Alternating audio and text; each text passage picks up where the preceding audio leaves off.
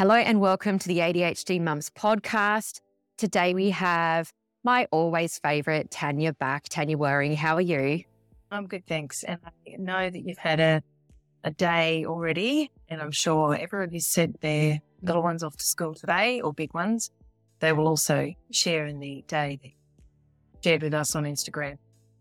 Yes, it is a good one. I think it's really fitting that we have recorded this on the first day of school. So Tania said to me after the last episode late last year, wouldn't it be great to do a episode on planning for the school year because we did one on planning for school holidays, which was really well received. And I thought, wow, what a cracker idea. So we're recording this on the 22nd of Jan. I think it will be released in about a week, two weeks, which I think is a good time because you're kind of like in survival mode at the moment but then you'll start to move past that. What, who do you think this episode is for? Well, I think I'm, I've got a bit more experience because my, I've got two older kids and my, my kid with the most difficulty with school is going into grade nine. So I've got all those years behind me and I've sort of reflected back on what I've learned over that time. And I hope that the, I'm sure there'll be things that that resonate with other mums with kids with ADHD. We've had a very extreme journey. So I feel like we've covered the whole gamut of things that can possibly go wrong. But I think that there'll be, if you've got a little one who's starting in prep, these are things ahead of you, perhaps, and hearing the things that might come sort of, as I just said, forewarned is forearmed. You, can sort of be prepared. And uh, there are things that I wish I had heard before. I would love to have heard some of this stuff when I was back in the day starting. I mean, I we knew when our child started school, it was going to be a wild ride. We already knew that. So there was no surprise with that. But I guess I haven't appreciated how taxing and how bloody difficult it has been. And, but I think too, the message I want to leave everyone with is connection with your child. They tune into them and having hope for their future and that everything that you're doing to build that positive relationship with school is to the benefit of your child. So yeah, these are these are things to think about that will contribute to that building that, that positive relationship, which is just so important if your child's going to have a good experience in school. Yeah, absolutely. Yeah. And one thing that we skipped over, probably unfairly, I just made the assumption that everybody knows who you are. And I will put your other episode, particularly the one on meltdowns, that's always very popular. I'll put that underneath in the episode notes as well. So if you want to go back and listen, you can. Um, this is Tania's third episode, I'm pretty confident. Is that correct, Tania? And Tania is an ex lawyer. And also, you've done your honors in psychology and you start starting a PhD on meltdowns. Is that correct? I yeah, uh, my, the PhD, the topic will be the use of co-regulation in classrooms to help prevent meltdowns. So that's what I'll be looking at for the next three years. Well done, because yeah. I thought the meltdown episode was probably the one that I use most often in terms of information that I've heard. Yeah. The most of the practical strategies that I do day to day is from that meltdown episode. So if you haven't listened to it, it is a cracker. First off, I think there's the perception around the first day of school. And that we all see the social media and everyone's looking beautiful and mum and dad are both present and the kids look beautiful and they're ironed and everyone's sparkly. And a lot of people that are listening to this podcast don't have that experience. And it can be really jarring to see that when you're like, that's actually not how I live. My child looked homeless and I don't really know what I put in the lunchbox. And they've just arrived and I've thrown them out of the side of the car because that's that might be your day to day. Whereas because running late and getting there early with the packed car park and every single person in the whole world is a real on show thing that can be really difficult if you don't have that child that's behaving in the way that they should should air quotes everyone should be behaving. I did post on social media this morning. I had a really big weekend. I had to go away with work, which is not something that I wanted to do, but I did do it because work, you have to do it. It wasn't great timing for me. Uh, I wasn't keen on it, but I knew as soon as I left that I was going to have to drive back really late. So we started at eight o'clock in the morning. We worked till six. We had a half an hour break at one point, and it was a very, very, very long day. I drove both ways to the Gold Coast. So it was a four hour drive on top of that to get back. So me, mum being mum, I was like, right, well, I'm not missing the first day of school because literally every year there seems to be a work event. And I've put up barriers. And so I'm just not doing that anymore. For the last two years, I'm like, no, I'm actually going to be here. So I suppose the the picture I'm trying to paint is that I'd sacrificed a fair bit to to come back for that day and sacrificed a night in the hotel, which would have been lovely. Dinner and drinks with the work people that I was with, which would have been nice to adult for a bit and have a bit of a laugh. Gave up all that to drive back late, very, very, very tired. Woke up this morning, didn't go to the gym because look, this isn't what you should do, by the way. This is stupid. This is self sacrifice, Jane. That is, I just wish I could do things differently. Got up this morning and I was like, right, I won't go to the gym because it's probably a bit unfair on the kids because what mum's come back, I very rarely go away and then I go off to the gym. That seems not the right thing to do. Sit on the couch and Billy turns to me and goes, Mum, I love you so much. I missed you so much. Could you please drop me at kindy? And I'm thinking to myself, the pick up and the drop off of kindergarten is literally like the worst thing in the entire world for me to do because it's always 45 minutes. And now they're so good to me, they allow me to walk in, they bring him to the reception, and we can leave in five ten minutes. It's great. Because of the repetitive behavior of him having to jump out of the couch and surprise me every time. If that doesn't happen, he would go off chops. So, anyway, I said to him, because he got me like weak, right? I turned around and said to him, Bill, Spuddy, I really want to drop you off. I'm happy to drop you off. But I'll give you warnings, but I really need you to come with me when I ask, and I need to drop you off pretty quickly. I need you to get out of the car. I need to walk inside, and I need you to go with Sammy, like exactly what you do with daddy, if I come. If you don't think you can do that, that's okay, but you're going to have to go with daddy. And he goes, Oh, I can definitely do it, right? Which bodes badly because I'm thinking, Oh no, this is Anyway, so he doesn't even know what that looks like. That's so far away. No, yeah, I know. And I was thinking, why am I having this conversation with this four year old? Because it's not going to happen like that. Anyway, me being me was like, well, okay. So we get up. We so yeah, I'm giving you mornings. He's going pretty well. Well, I mean, he's pooed his pants twice, but that's standard morning. I was like, okay, well, this seems about standard. Anyway, so mm. we're going off to leave. We do the transitional time, you know, to go, five minutes to go. Have you got everything that you need? Blah, blah, blah. Anyway, okay, Bills, jump in the car, buddy. No. Nah. So he makes up this whole thing around show and tell, and he has to take something in.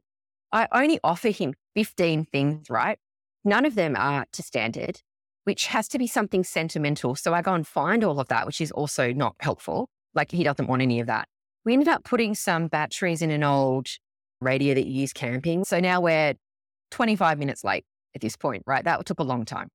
So he gets in the car and I put his favorite song on and I'm thinking, change the mood. We're okay. He's on the edge, but I think we could recover. And I'm like, we can still make it. It's all good. So I'm pumping up the music. We're all singing. I'm real, like real upbeat. And I'm thinking. I'm fake upbeat and I know he knows it, but I'm just trying. So anyway, right. So get out of the car and I'm like, go to open the door and he's locked me out. So that's helpful. So he's locked me out of my own car. I'm standing on the side of the road. This kindy is opposite another school, which is not the school that we go to. So it's completely inconvenient, but it is really good. So anyway, I'm like banging on the door, asking him to let me in. It's blistering, like the sweat is pouring off me. It's 33 degrees, 90% humidity, and I'm standing in the sun, begging my son to let me in the car. This went on for, I want to say 10 minutes, probably was longer. And then I was like, oh, I don't even know what to do anymore. So I just started to pretend to walk off because I was like, well, at least if he amps up, it's better than this. Like, I need something to happen. The windows are tinted. I can't even really see. So anyway, he eventually unlocks the door and comes out. Looking at the time, and I'm like, we could still make it. We could still make it. Like, depending on how things go, we could still make it.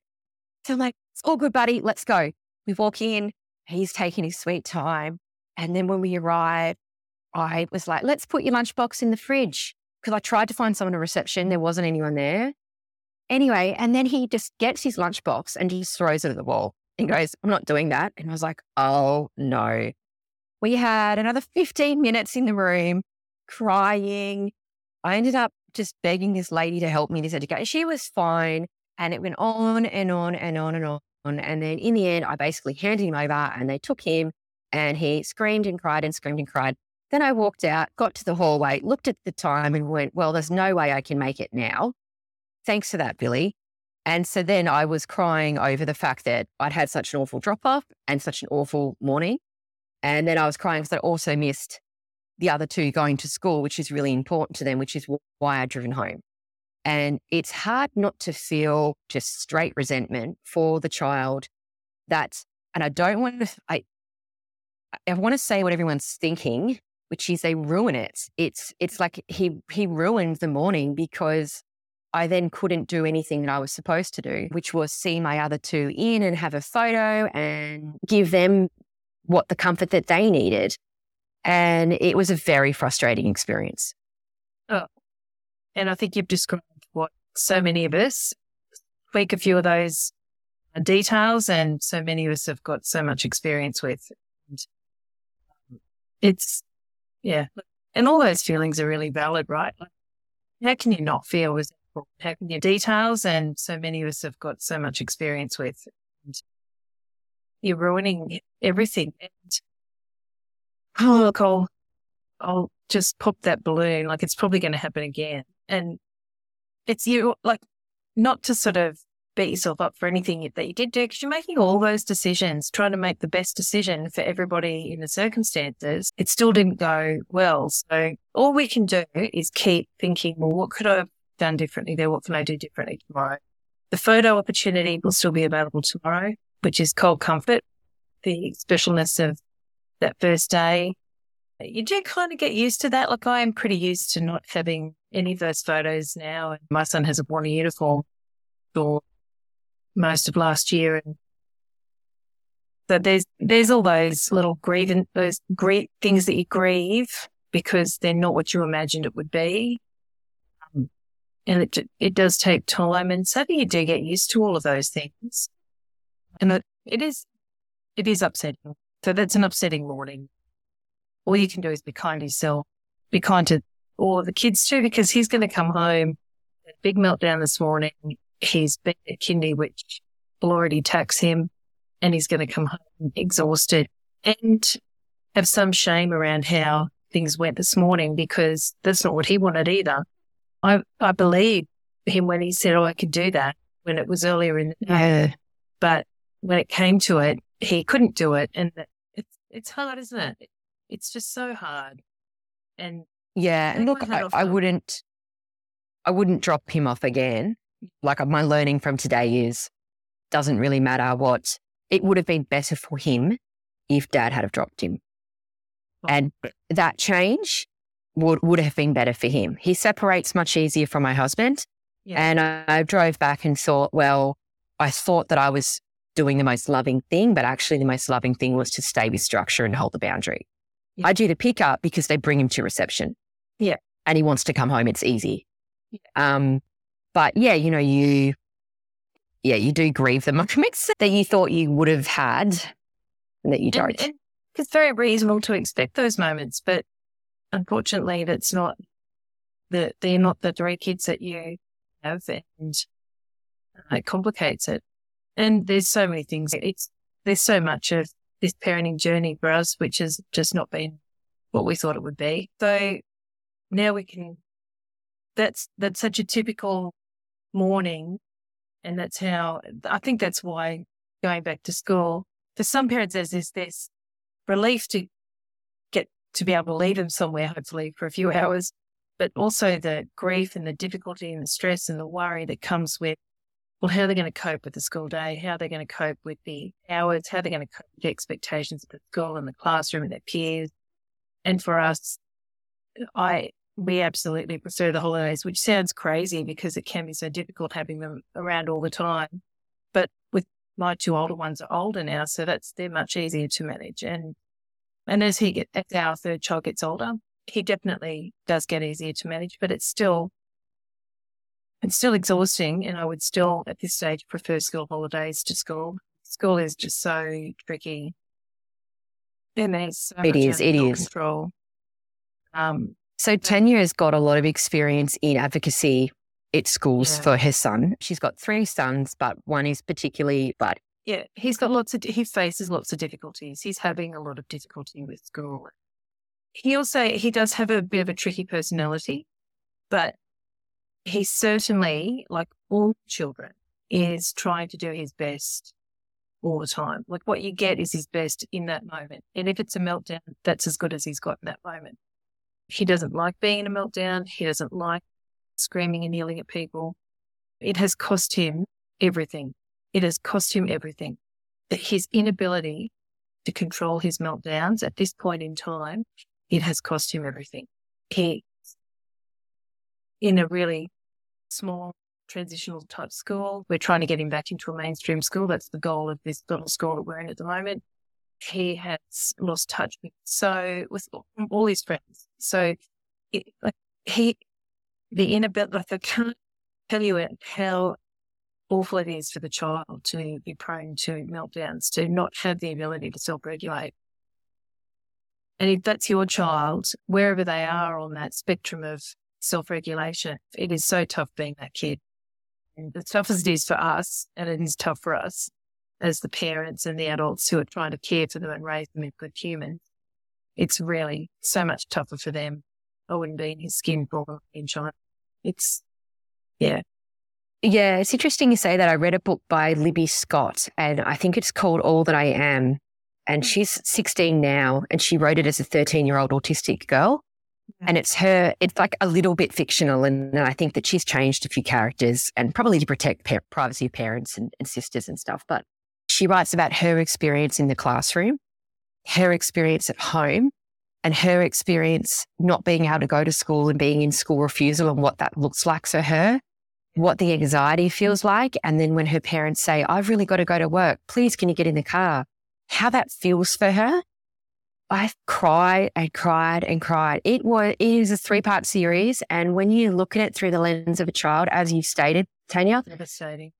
Even knowing how the mum would have been feeling, being able to yeah. step into her easily, because that's my yeah. role, I was like, that's nothing compared to that child. Now, like her experience was, it was horrible to read. Yeah, yeah.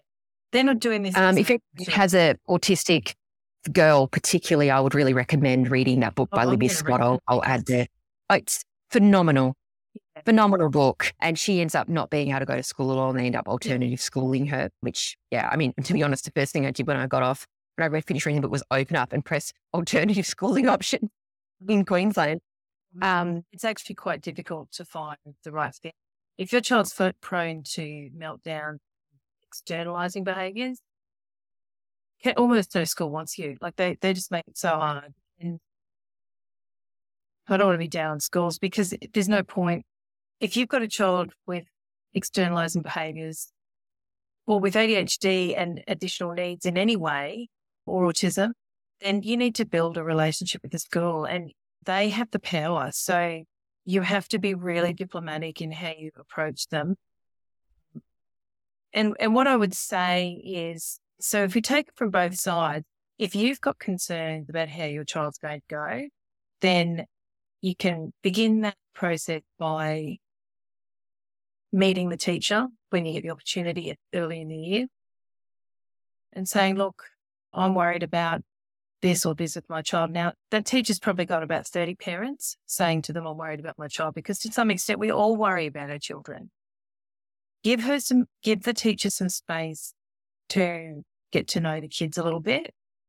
And if that teacher comes to you, and you've got to you've got to hope and assume that they're doing their best too, and that they want to be able to teach all the children in their class, and not just the children who can sit up and listen, whole body listening, and all that. So mm. begin the year with hoping that that they're actually interested in teaching everyone and not just the ones who are conform to the classroom situation. If that teacher comes to you and you weren't expecting it, or you were, either way, be open to hearing what the teacher has to say because they have the great advantage of having your child amongst their peers and experience with multiple years of peers that they bring to this picture a really important piece of the puzzle they can see how your child's interacting among their peers. They can see how your child managing the classroom expectations. They can see how your child's managing the curriculum expectations. If they've got something to say it's really important to listen respectfully to what they've got to say. You need to, and then you need to build this relationship with them because if there is something that's concerning the teacher, then it's important to take that on and respond to that.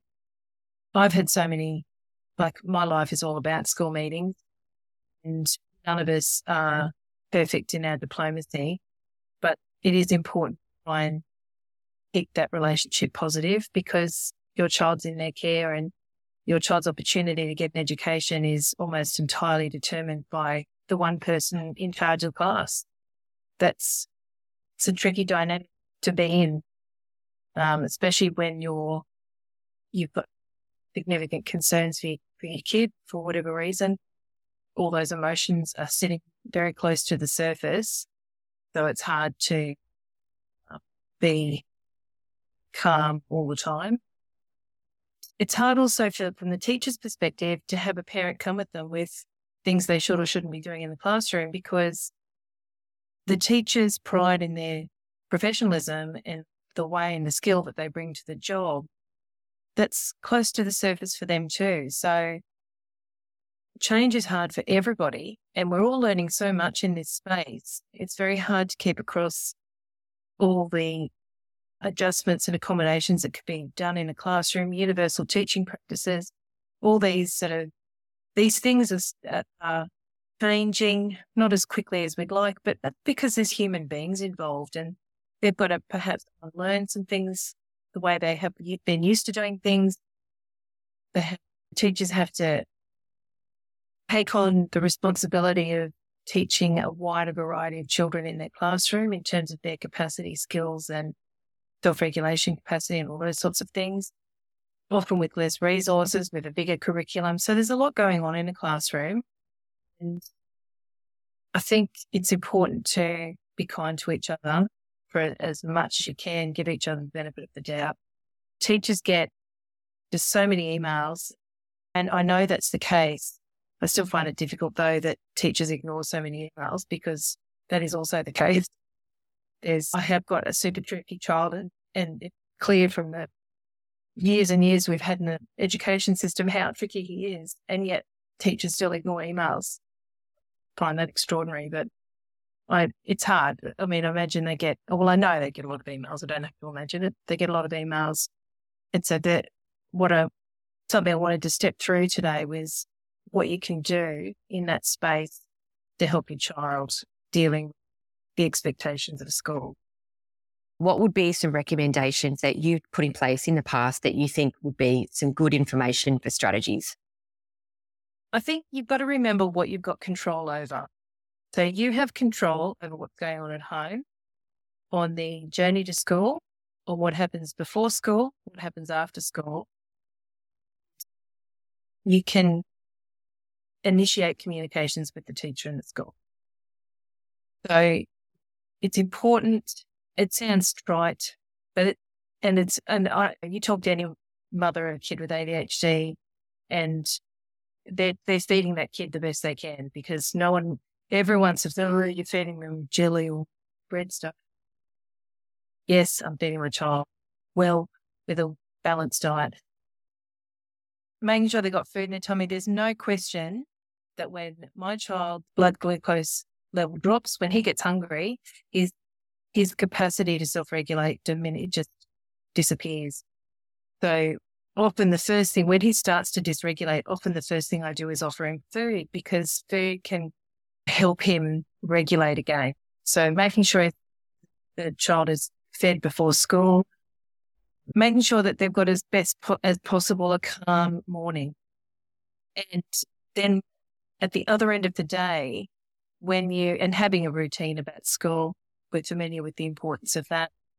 But at the other end of the day, when it's pickup time, the important, or when they get home from school, the importance of having a calm environment as best as possible. food when they get home. And in terms of extracurricular activities, only what they can cope with. Even if they want to do something, if they're not coping with it, you have to try and help them did like let go of that because it's really important that they get they get some downtime, whatever that looks like. And I I don't judge screen whatever helps them. I mean, screens have their own problems, but whatever helps them regulate and decompress. Getting through six hours of school, cannot tell you how exhausting that is for a child with ADHD.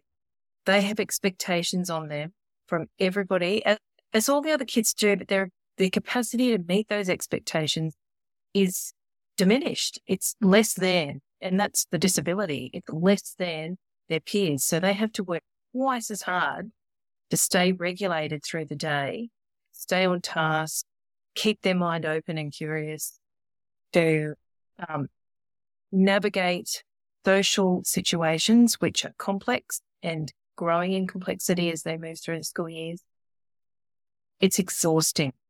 So when they come home, if they scream at you when they get in the car, it's not screaming at you. They are releasing the energy that they they just can't contain anymore. So can't take any of that personally. It's not nice. It's not fun. But you just got to get reflect back to them. I can see you're exhausted. I can see you're tired. I can see this emotion coming out of you.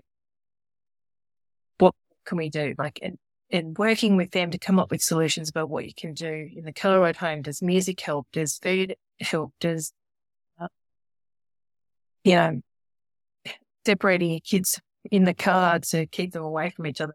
Just looking for things that will relieve their pressure and then getting them home and allowing them some time to just have no expectations. They just need to shake off the day. Uh, we've had no luck at all with after school activities, but other kids with ADHD, that's where they get their joy. They go to soccer training or they go to, my kid can't do group team sports. He, there's just too many things going on. And that's not uncommon either. So it depends on your child and you know your child best, but just bearing in mind how hard they have to work through the school days, which is really uncompromising and you can't change that. What you can change is what's expected of them before and after school. So if it's, if it's too much, don't do it. Just, you have to opt out of it. And whilst we all sort of start the school journey thinking, oh, my kid's going to have, oh, it's going to be so fun. They're going to have school and then they're going to go and have basketball practice or football practice or netball practice and then games. And that may not be your journey because they just may not have the capacity to do those things. And not to make them feel bad to letting it go. It's just not your journey at the moment. There's plenty of time to pick up those things down the track. And, and there may be a less taxing alternative if it's just, if you can find something where they go once a week instead of two training days and a game day it's just being curious about how can I reduce the load on them so that they can cope with their school day better. Homework, particularly uh, in primary school up to the end of grade six, we just, we still don't do homework and we're, my son's in grade nine. So, and that's not ideal, but primary school, most teachers will tell you it's unnecessary. They don't do it. They've just had six hours at school. The best you can do, the, the best thing to do for all kids is read to them, read with them.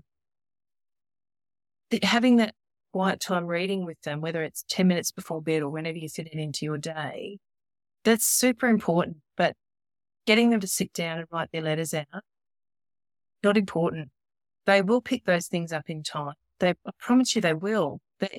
There's, there, I read some research about kids whether or not they could read and write in prep, which seems to be the expectation now, which is crazy, made no difference. Almost all children by grade, it's grade, or it might have been by eight years of age or grade eight or something. The research is fuzzy now, of course. They, by that point, a point in their early childhood, they, they would, they're all reading. So it doesn't matter whether you do it in mm. prep or it doesn't come for another couple of years it's important we don't make a big deal of that to them because we don't want to crush their self esteem that they're not reading and writing, but other kids are. But it will come to them eventually. It's just everyone does it in their own time and pressure on them to be able to do this by prep or the end of prep is just ridiculous. So I would say talk to your teacher. If you can let go of homework, let it go. We, the teachers were very happy for us to not do homework from school. This made no difference. to him and it's if it's such a, if it's going to be a massive battle to get them to do it, it's going to be so detrimental to them and your relationship to them and their self confidence, to their enjoyment of being at school. School's hard enough, so let them. And and you know your child better. If they if they are capable of doing homework, then do the homework. If it's if it's no skin off their nose to do homework or they enjoy it, let them do it. I'm not saying don't don't take it away if they like doing it. But if it's causing problems, just let it go. Talk to your teacher, let it go. Yeah, I couldn't agree more on homework. I actually wonder, we ended up moving from the public school we were at to a private school. And it's not, we didn't pick it because it was a private school at all. I picked it because it was the most neuro school on the coast near me. And I knew it was extremely neurodiverse and I had friends that work there. And it is neurodiverse city there. And I love it, right? It's great. And there is no real odd child because everyone's a bit different. And I, I, I really love that about it. It's very diverse and the neurotypical typical child is almost a, an odd child because everyone else is so diverse and you've got physical and, and everything, all, everything's there. It is a complete melting pot. I, I really like it. And the parents, let me tell you, are diverse. So it's always good fun, always a ride. But what I have noticed is when we first went there, I noticed there was a real homework increase. And I was like, oh, this is a bit out there. But it, I love your point because it's great to ask questions because I was like, oh, what's this? Oh, I don't want to do that. Why are we doing that? And when I was asking the teacher about it, because we'd only just arrived to the school mid-term, right? So I was like, oh, I don't know what's happening here. And one of the teachers said to me that in that particular private school, it might not be true for all, but they almost create value for the parents by creating homework. So they give you like a login to Mathletics, they give you all of this mm. stuff. And they give it to you almost to keep the parent happy because they're paying the money for the tuition. And they're like, oh no, this is basically optional. We actually do this for the parent who is really wanting their money's worth or whatever it is, or their child wants to do it. And I was like, okay, well, rock bottom basic it for me. I always call myself one job Bob. Yep. Just give me the one job. I'm a one job Bob person. If you tell me one, like five sentences every Friday, hand it in, I can do that one thing. But I spoke to them already this year for grade three. They're talking about the amount of homework and how Gigi needs to be onto her homework. And I'm too much of a straight shooter because I just went straight up, straight to the head of inclusion. No, I'm not doing it. I'm not doing Japanese either. And she's like, oh, oh. And I was like, I'm not doing Japanese and I'm not oh. doing homework. And I was like, show me the evidence. We had a good chat about it. And then in the end of it, she said, oh, well, there's going to be a student diary and you can just write in there, did not complete homework and sign it. I was like, sweet. Because, because come on, you should. It... Well, Gigi's going to be mm. devastated. Yeah, exactly. So what is she hasn't completed it, and she's a mm. perfectionist. And also, that's just so negative. like, why do you have to do that at all? What, why do you have? I don't agree with homework. Grade three, because I'm like, goodness sake, why cut out the assembly? And I mean, I don't want to be controversial. The chapel, the Japanese, like like the violin that she's learning this term. Let's cut that out. I think they find me a bit hilarious there because whenever I come in there, I'm just always like, come on. But you don't need to teach a Japanese. Like, he's five. He doesn't even know how to write his name. Why is he going to write Japanese? When's he going to Japan? And well, there is there is evidence that the earlier you hear and learn languages, the better. But depends on your kid, right? If you've got a kid who's already taxed by the rest of the curriculum, that's optional, man. Like, and, and that's what I said. Like, can't you just take him out? And I mean, he's got dyslexia. Can't you just take him out and show him how to write like his own name? Yeah, exactly. Yeah, exactly. That's helpful. And my older boy, the big one's in year 12 now. And for most of his high school, he's very applied. Like he's like me when I was a kid, like he's quite applied. But he does almost all of his homework at school in a school day. Like he hardly ever wow. does any at home. So, and he's doing, he's shooting really well for the ATAR and like he's all on track for what he wants to do. This is it. if you are that person that copes well with the school day and with homework fantastic. But if that's not you, then why should you be humiliated and ashamed for that? Like, if you just, it makes no difference to the outcome in those early years. getting prepared for being in high school is ridiculous. When you get to high school, then the, the expectations will change and there can be a, an adjustment there. Getting ready for high school by starting homework in prep is just crazy. And that just seems to be the way of things. Prep kids have homework. You're joking? Like that, that's just so intense for the, particularly for kids, for lots of kids, not just neurodiverse kids, but lots of kids. It's too much. So I think we need to rethink that. That's something you can take up with your teacher about what's what's where's the flexibility, like what's flexible about that, and without having to present your child as a failure every week for having failed to do something. So let's say if you were to get a message from your school, right, via email, or you were to get the dreaded phone call, right? Yeah.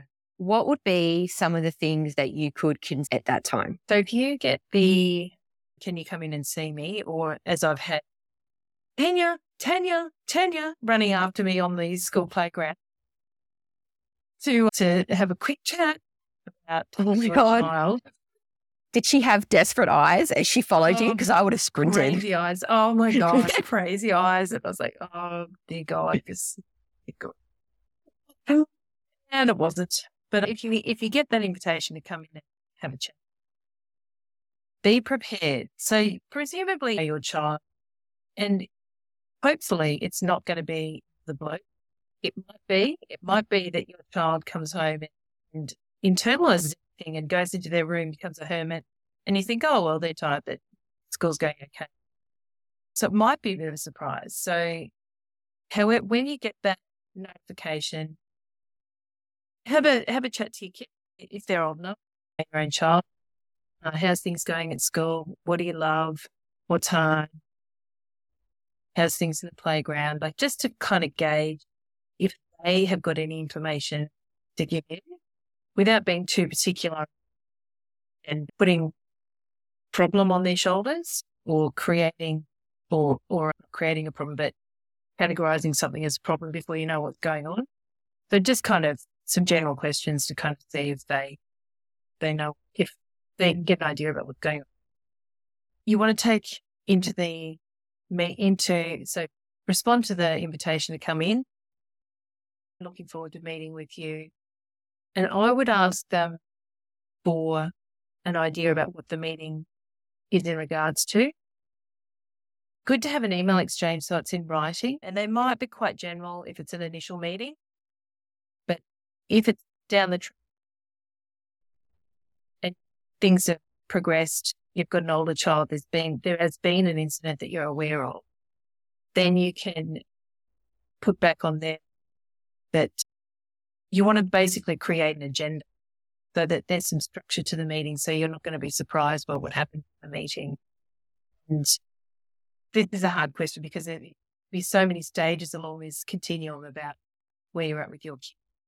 But if it if you sort of know what what's happened that there's been a problem, you can ask them to um, in the meeting. Uh, look forward to hearing further information about the incident or my child that you'll bring to the me- that the school will bring to the meeting.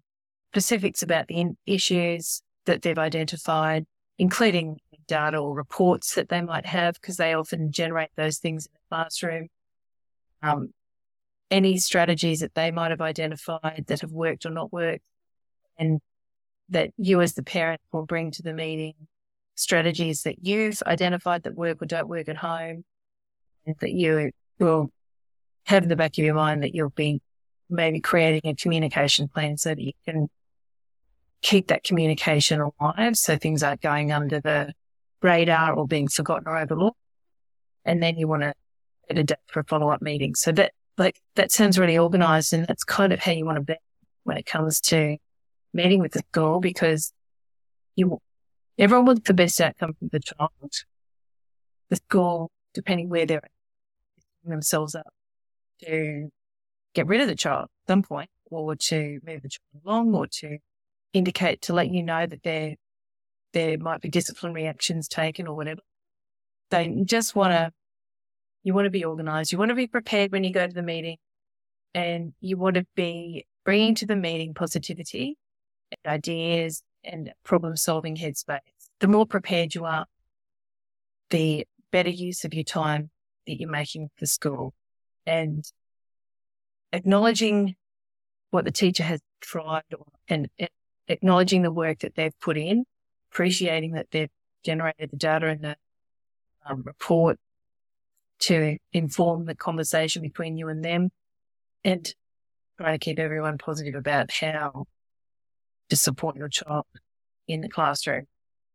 And what you're looking at is what their expectations, what can be changed about their expectations to reduce them, those expectations for your child and what can be done to scaffold your child to meet the expectations. So it's all about the child's capacity to meet expectations pretty fixed. It might vary depending on how much food and rest and how much has been asked of them at that moment, but their expectations it's here and how you, how, what the school expects is often above that. So we have to look at how can we reduce what they expect of your child and how can we scaffold them so that they can meet those expectations. And that's where your accommodations in the classroom come in. That's where you're reducing expectations at home, reducing expectations in the playground. I think that's probably the hardest place because it's unregulated play, social stuff, which is really hard for kids with ADHD to navigate sometimes and or to navigate sometimes. But expectations in the classroom, there are, there's lots of things that can be done in the classroom to benefit all children in the classroom, which we've talked about previously, putting things on the board, taking in with your child, which sounds like, well, what does that child get? Have the teacher check in with them. There can only be a handful of kids in the class who need someone to check in with them that they've understood what the direction is, they want to get on with it. Most kids in the classroom will be able to do that without specifically having someone check in so that is needed for some kids. And it might be that your child is one of them. And the school might be able to get other resources in. Maybe your child needs to have a reduced day, one day a week. And I used to be really opposed to, well, they, they're not doing their job. If they can't keep my kid there from nine till three or 8.30 till 3.30, depending on the school, then they're not doing their job. And I've, I've really learned that it's actually sometimes it's about that. Sometimes they do, they do anything to have less involved in the classroom, to be honest. But I have, regardless of that, I have learned that some kids don't have capacity to get through five days a week, ten weeks a term, nine till three or eight thirty till three thirty. They just don't have capacity to do it. And we can either putting them in that space where they're not coping with its inevitable consequences, or we can look at what we can do to relieve that pressure on them. Maybe they come home early on a Wednesday or a Friday or both. And it feels defeatist to say it, but that's my experience. And that's the experience of other parents in this space where their kid just can't manage it. And so they've acknowledged that. Um, they get an early mark a couple of days a week. They're not made to feel bad about it. And not a big deal is made about it if they can get for the whole week either, because then it sort of creates this intensified expectation that they should keep trying for that.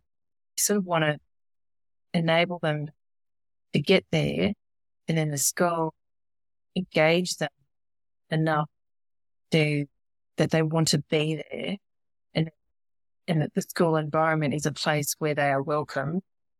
If you get all those things, the kids want to be at school, like the environment and the capacity that gets in the way of that. Kids want to learn. They want to be in the, they want to do well. They want to please their teacher. And it's all kids. Like, I don't care what people say. That is all kids. They want to do the right thing. They want to be there. They're not evil. They're not, they're, they're doing their best. And we have to try and understand what's happening for that child and where their capacity is at so that we can try and support them to get the education that they're entitled to. Yeah, I agree. Because if they're not learning, then there's no point to them being there. So yeah. the offset of school is that they're educated there. And if that's not actually happening, then there's little to no point doing the school run and battling it out if they're not actually getting the learnings that they need. So I, yeah, totally agree with that. I think it was one grade with Gigi. It was a real battle. I didn't know at that point the full extent of what was going on with her. So I would often drop her in songs because she wouldn't put shoes and socks on because she had such intense sensory stuff. It was a real battle. Sometimes it'd be 90 minutes to do shoes for her. With, yeah. And when she was five, I had a three and a two year old. So it was nuts. And I remember we got to the end of the term and the teacher kind of dropped to me. And I really liked the teacher, but she dropped to me at the end, oh, because we've just been revising the year before so far. and I was like, what? I've been doing this for a whole term and all you've been doing is revising last year. Like, what?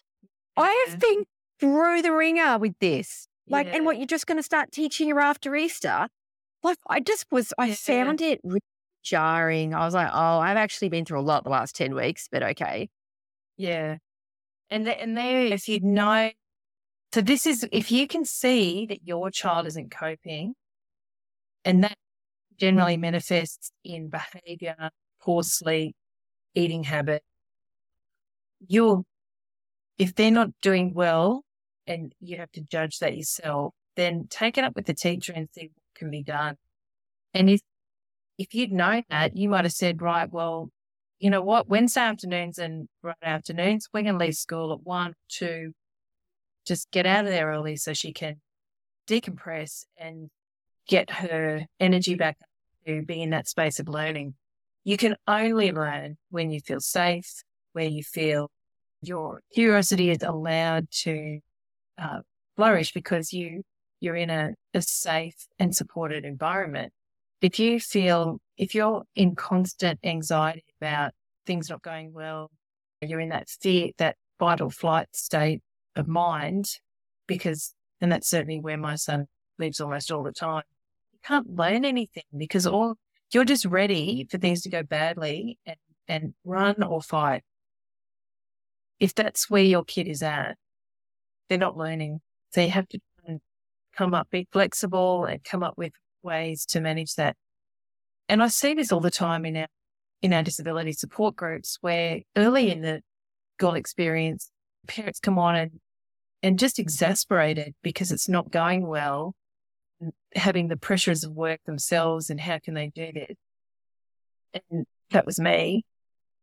And being so many years down down the track and having had to give up my profession as a lawyer, which I really enjoyed and was well paid, you just I look at them and I just say, You're probably not gonna be able to work full time. Like that and that's a really bitter, hard pill to swallow when all mortgages these days require two full time incomes. So there is a big adjustment there. If one of you, usually the mum, has to give up full time work or reduce their hours or, but what I see almost, almost without fail is that transition from how can I, this ridiculous, how can I possibly do this? The kid isn't coping and blah, blah, blah. I've got to work. We can't do does anyone know, like, how do other people do this?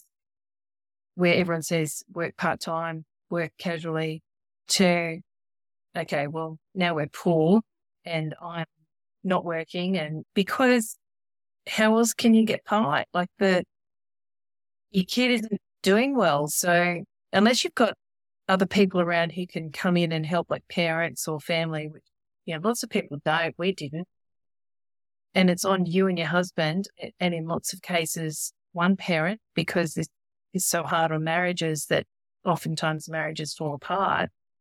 It's, gosh, it's so difficult. It's so difficult to find this pathway. It's, and not all kids with ADHD have these extent of problems with school. And you and your child might manage just by all those things that we about earlier, making sure that their food is right, making sure that they're resting, making sure that they don't have too much on their plate, making sure they, they feel seen and heard for the exhaustion of getting through the day. If your kid responds well to you scaffolding them home in that way and they're able to cope with school, what the kids with ADHD do with that. Both parents can continue to work. There's, there's awareness, acknowledgement, support from home, and that might work. It did work for us, but we've got quite an extreme child. And there's such a massive spectrum of where kids on the spectrum of ADHD and autism. So it might not be your particular journey, but all the, all this information can help you work out where your kid is at any given time. And it can also kind of start thoughts about, well, how are we as a family going to manage this if they can't do after school care, which is all of primary school. They'll need to have some sort of arrangement after school. Once they hit high school, from a very early stage, my they, I think it's from the age of 12, they can be left at home on their own. So they might be able to get home from school and let themselves in and you can work again because that does make things easier. So that not saying that they don't, that teenagers, they do need your support at school. They do need your support before school. They do need you to understand and be interested and curious about how they're coping with school expectation. But that problem of what you do with little kids before and after school while you're working, that kind of changes because they're old enough to be left at home and safely. Yeah, it's totally different to carrying a child in. Yes. They throw all the chips at you, trying to get them to scream. They're crying, like, and you got multiple of them. I, I know what you're saying. It's physically a little less taxing, but I'm sure the emotional roller coaster of teenagers is something that I haven't quite experienced yet. What? Uh, here's a burning question for you before we finish up. And this is just off cup. So let's see what Tania does with this one. What if you have a child that, let's say, isn't fully high, high needs. Let's say they can be okay. Um, and I don't want to use the word low maintenance, but let's say you just go to a couple of meetings and you get a couple of phone calls, but you know, it's not too bad. And you are that person who's maybe still working part time and you're like, yeah, look, we've had some issues, but I think we might be okay here. Let's say you're in that phase and you get out the class allocations for the next year and you find that your child has the teacher that you didn't want and that you feel is not going to be the right match or et cetera, et cetera. You've gone over this the summer break and you're trying to be buoyant and find some good things about this particular teacher, but your child does not want to have them. And you yourself has your own personal preferences that you do not want to ever spend time with this person, right? Yeah. Let's say your child gets that teacher. What would you think that you could possibly do to make the best of it? Oh, it's you are stuck between a rock and a hard place. As soon as the best thing to do, as soon as you get that allocation, if you've got history with that teacher, if there's if you if you've got history is one thing, if you've got preconceptions, that's another. So I would make it my business to kind of run into the teacher and just kind of sound them out about how they might be feeling about getting your child in their class because your child's going to be known and it's probably going to be one of the kids discussed because neuro, neuro, neuro atypical kids uh, like ours, they they definitely specifically discussed when they're allocating class. What they look at is it's such a complicated thing. Who else is in that classroom that might trigger them or they might have difficulties with? The teachers, qualification, experience, training. And let's not forget the pressure from certain parents in the school about who should be with who. Sure, I'm not a teacher, principal. I have no doubt that that factors into some of their decision making. Oh, it does. Yeah, of course it does. It does. I mean, who's on the P&C and who oh, yeah. who request it, it does matter. Yeah. It does matter. Yeah, of course it does. So though it's a difficult thing to do. So they've allocated, so the fact that they've got to this point, your child's in that class, you wonder, well, what's brought them that to that decision? So if you're unhappy, I would straight away, often they don't give you that class list until the day before school starts or sometimes the last day of term four when they shut the school and there's no one there. So they do that quite deliber- deliberately for obvious reason. But I would be, by this point, you probably have the principal's email address. And I mm-hmm. would think a, a meeting with the principal about the matter. They're the only one who can make a change because it's a big deal. Once that class list is set, it's a big deal. Presumably, you are you might have had a discussion with the school prior to this allocation because that's often also what happens where if there is a child who's had some difficulties, the parent offers of their own initiative or they're invited to have a discussion about what might suit that kid better the next year to avoid this situation where the parent gets the allocation and goes, what? The school doesn't really want that either because that they know that's going to bring lack for them. It's going to be a problem. So, but if you find yourself in that position, as soon as possible, raise a principal, be prepared to, so write down, or I always go into meetings with written points because the more prepared you are, then the less you're going to get sidetracked by emotion and have the uh, and not not get your concerns across.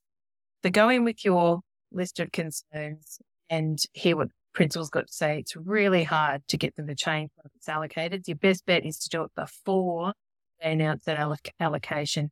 But it has, it does happen. It's just very difficult. And you have to kind of decide how important it is. And then if that, if it's going to be set in stone, then maybe get, see if you can get the school to commit to a review. If it's not going well after term one, what can we do? It's also, the students know it's very unusual for one child to move from one class to another. So the reason is almost, so it's once you're in this situation, you may well be in this situation for a year. And I know families that have left the school because of that sort of decision.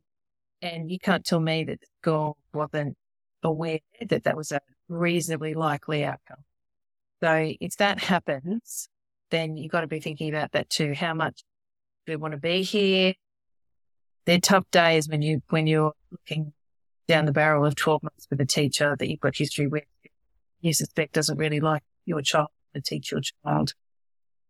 If you're stuck in that class and lots of families find themselves in that situation, then you just have to, that is a very big factor for you to have to bear in mind for the entire year that that kid's in that class. Not only are they having to expend all that energy to get through the day, just any way to be learning, navigating the social situations that go on in the classroom, that go on in, a, in the playground, um, kids often maturing quick more quickly than your child. So they're like navigating social studies, super difficult. But on top of all of that, they've got a teacher who doesn't like them, a teacher who thinks, who doesn't particularly want to teach them. So if that's their situation, you have to really be aware of what can I do to better support my child and that having early marks, regular early marks where it's they're just picked up and brought home. Be very mm. aware of what you're asking them to do before school and after school, their rest, where their anxieties are.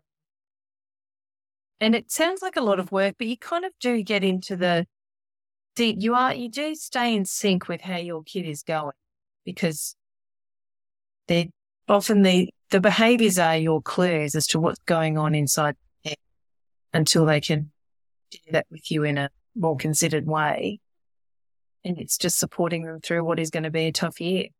And they're going to have those tough years because even when you get to high school, the range of teachers and not all of them are be happy to have your child in their classroom. The hate kind of saying, Oh, it's a, it's a good lesson in life because I just think, well, they're babies. We have to be teaching them life lessons. But, but that's sometimes also in some schools, there's only one teacher for that year. Yeah. So th- this situation absolutely happens but it's very hard for your child and it's hard for you. And you have to be careful about how you manage it because if you want to keep a relationship with the school, then you need to just be presenting specific instances as they occur with that format where you're requesting a meeting by email, uh, suggesting an agenda.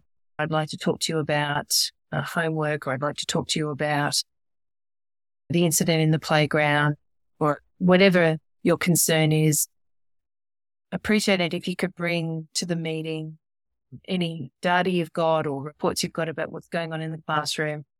Um, I've got some ideas about strategies to uh, help my child access the curriculum better. Really would really like to hear from you what strategies you've tried in the classroom that work or haven't worked. Like setting that agenda so that everyone's got to turn their mind to each of those things and you're problem solving the whole time and not getting carried away with emotions and with blame and with accusations of attitude and all that sort of thing. You're just really focused on problem solving. This is these are this is the problem, which is not the child, but with which which might be how they're performing or whether they're meeting expectations in a maths class or whether they're they're overly distracted after lunch or um, they always come in after lunch angry. And that might be because of stuff that's going on in the playground. You need to be focused on that problem and how you can unpack that problem and how you can inform the solution of that problem, which will almost always include having a chat to your kid about it. What it, can they tell you? Do they not like where they're sitting in the class? Do they, did something happen in the playground that they don't know how to deal with? Just constantly trying to understand what's happening for them that they're not doing well in the classroom or in the playground. The tough position to be in, Jane. One last question, because I just got a burning one and then I will let you go, Tania. Yeah, sure.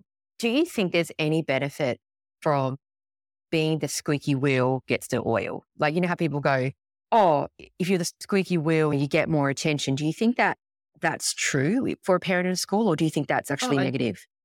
Both. I think it can be both because you've got to be careful. Like, definitely, if you say nothing, nothing's going to happen. So, when your kid can't advocate for themselves, you're their advocate and your child will learn to advocate for themselves by listening to you and by you talking them through what's going on. So you have to, you, you have to decide about what's worth advocating for and what do you let slide. The squeaky wheel always gets more solutions than someone who is saying nothing at all. Absolutely. But over, overarching all of this is you have to be, bear in mind the bigger picture. You want a relationship with the school.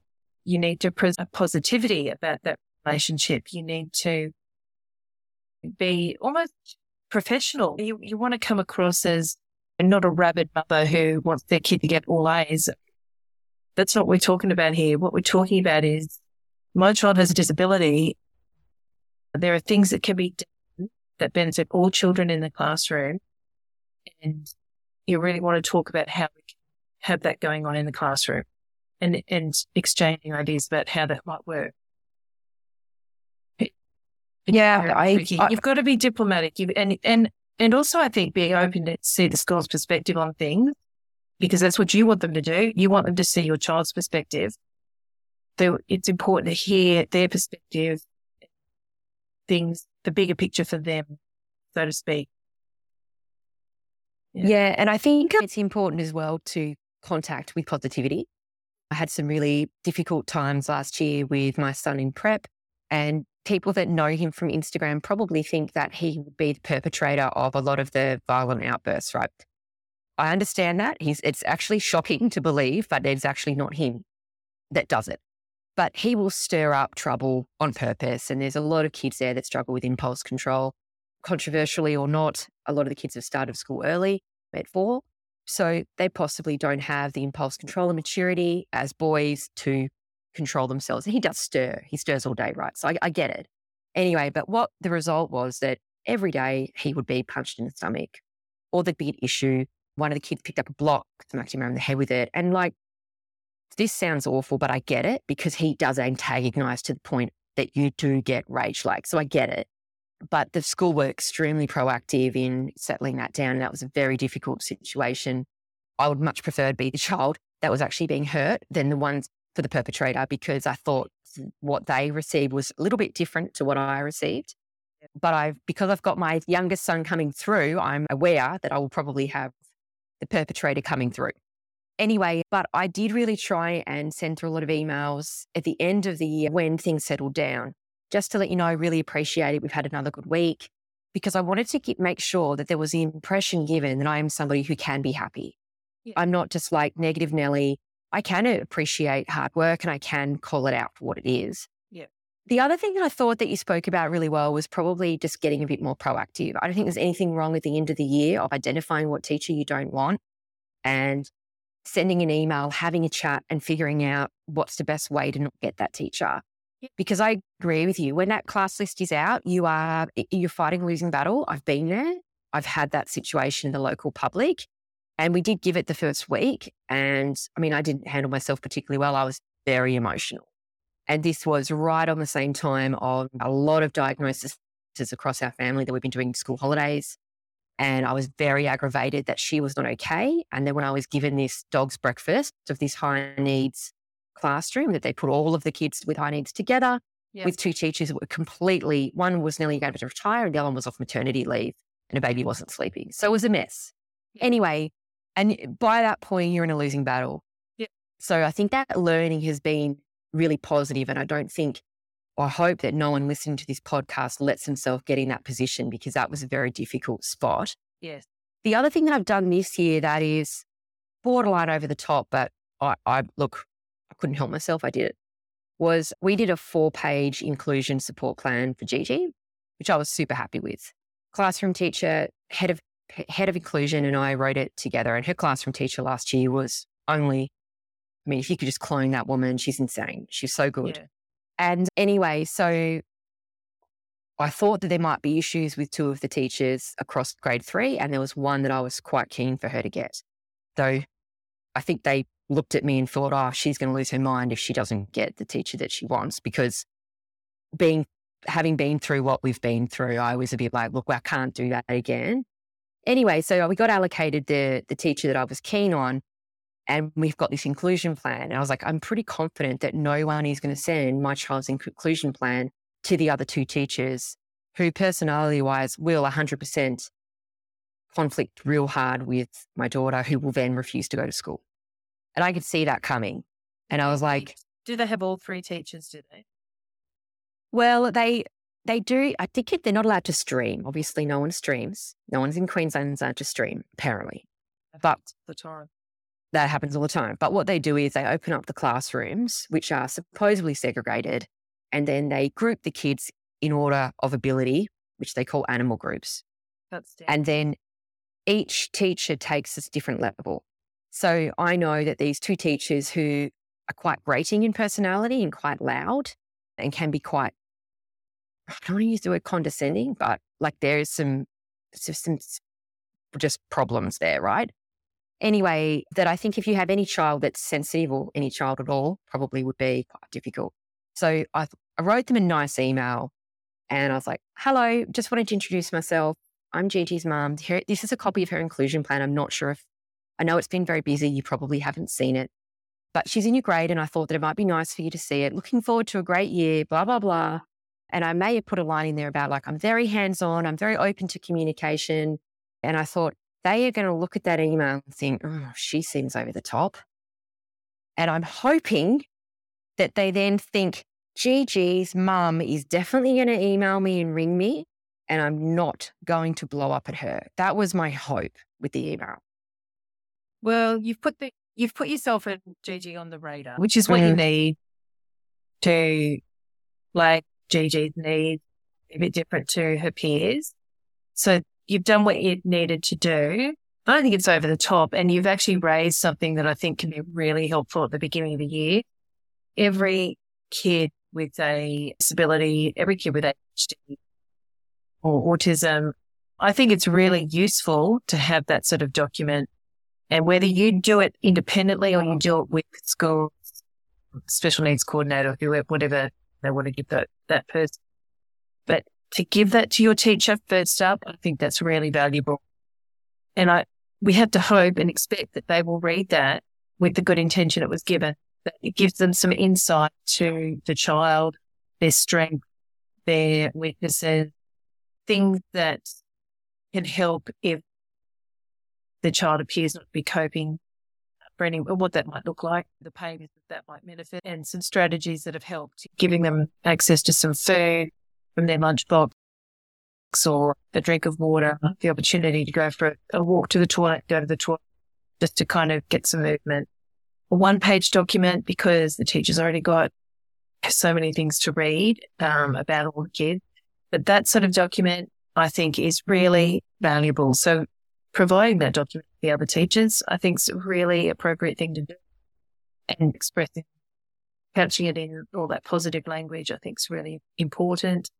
And keeping positive language going all year, really important. Um, know, especially if things happen. And the importance of doing what you did with the previous teacher, just reflecting back your gratitude when things go well and we're all human. We all need to hear those. And I, I think that I do a really good job of that. I see when people try really hard for my child and I call it out all the time because I think it's really important that they, that's what I want them to do for my kid. When he is trying really hard, I want them to call it out and say, Hey, well done. You did a great job with that. But I want, I do that for them all the time. I think it's really important. It's hard work teaching. And so to have someone bring extra to the table is you want to commend that. And so all of that's really important. Everything you've said is really important. That communication in writing is really useful. And hopefully it sets you up for a good year.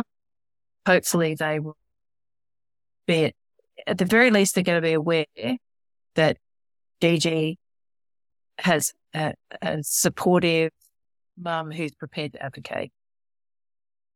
And not all kids get Well, that was the intention. I was like, I can't, I can't not send it, and I don't want to hear. I didn't know.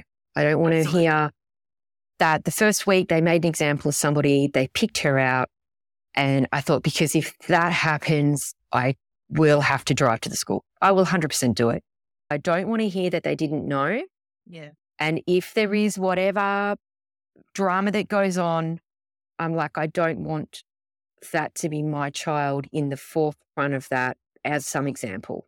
That was what I suppose I was thinking about. And I was thinking, well, it's best that they know rather than them say, I didn't know.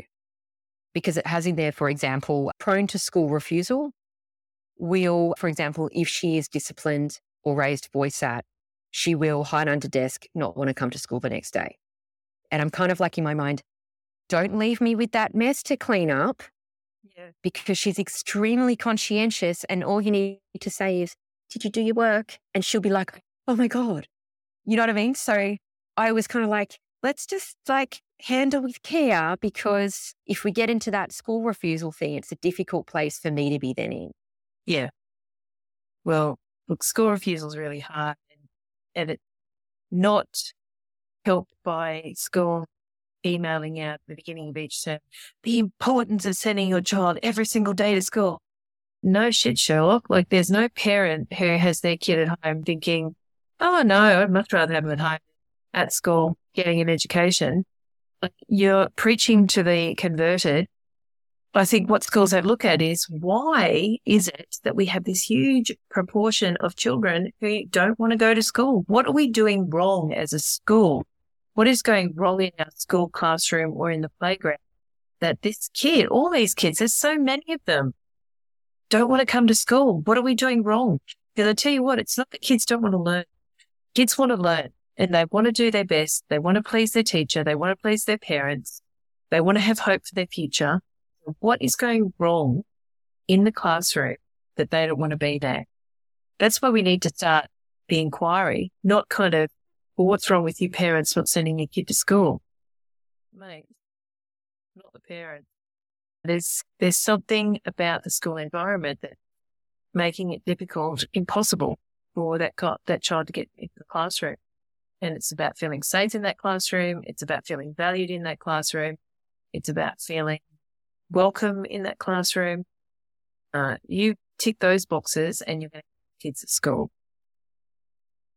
Yeah, I agree. I agree. I agree completely. I think this planning episode has been so beneficial and we all want what's best for our kids. And I think we've all been caught up in what should I do? Should I do this? Should I do that? Is it detrimental? And you're kind of going, should I say something about the class teacher? You don't, then you get the one you want. Then you think I should have done this differently. And I suppose it's all out of our control some of the time anyway. You can influence it though, right? You can, you, what you want is an ongoing dialogue with the school, not for every child, And not for every child with ADHD, but there are some kids, and I've got one of them, and sounds like you've got at least one of them, where that you need to have an ongoing positive dialogue with the school, keep them at school, and to give them the education they're entitled to. And we're not talking about making sure that your kid gets all A's. I don't give a tinker's toss about A's. What I care about is my kid being in the classroom, learning how to navigate social situations because that's he really struggles with that. And that is a skill that he needs for the rest of his life in every aspect of his life. And just being in a place of learning where hopefully he will feel safe enough eventually to start taking on some of the information that's being talked about in the classroom. I don't even, yeah, my, my expectations of his actual curriculum learning is so low. I think there's this misconception that there's all these disabled kids wanting A's and it's all about complaining because of our parents who do that, who for sure, who just the kids get all A's regardless of ability or capacity and that has its own problems. But that's not what we're talking about today. What we're talking about is kids with ADHD who not got the capacity to meet standard classroom instruction uh, expectations and peer expectations and how do we help them and how do you plan for a year at school with that? Well thank you so much for your time Tania. That has been so beneficial and i know there's a lot of people that listen to the planning for school holidays and loved it and sent me a lot of messages. That was a really refreshing take. So i hope that a lot of people take away from this. If you've loved this please leave a review follow us on spotify send me a DM, connect in any way. We've got a, a really good Facebook community group that I've just started, and there's local meetups. Aside from the meetups, one of the other valuable things about it, I think, is the connection to providers. So there'll be discussions around, I went to a really great pediatrician. Oh my God, they opened their books. They're in Springfield. I think those conversations that you get from mothers that are in the similar position are invaluable because if you post up on a just a general national page, you just get a general mishmash. You don't know what's what. Whereas I think in the local community groups, if there's a really great provider program available or tutor, it might be a great place to connect. So thank you so much for your time, Tania. Really appreciate it. Total pleasure. It's so lovely to talk to you again, Joe.